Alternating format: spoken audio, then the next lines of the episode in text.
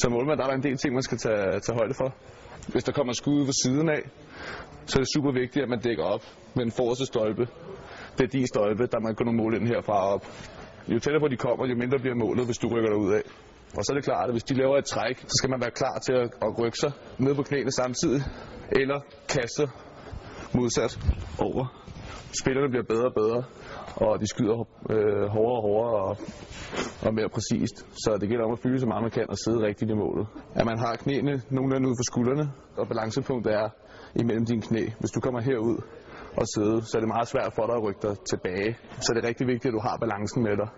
Jeg bliver tit drillet med, at jeg ikke øh, laver noget. Jeg bare siddet inde i målet, men øh, de skulle være velkommen til at prøve. Jeg tror, de vil være mere trætte, end øh, jeg vil, hvis jeg skulle ud i marken. Det er faktisk ret hårdt.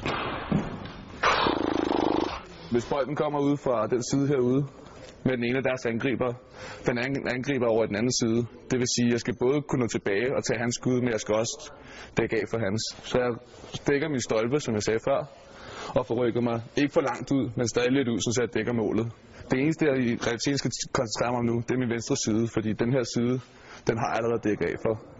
Hvis han så skyder, jamen, så kan jeg bruge armen til at, øh, med en refleks. Og hvis nu han spiller den over, så er det vigtigt, at man er klar til at, at, at kaste over, for du vil umuligt kunne nå det på samme tidspunkt, som bolden kan.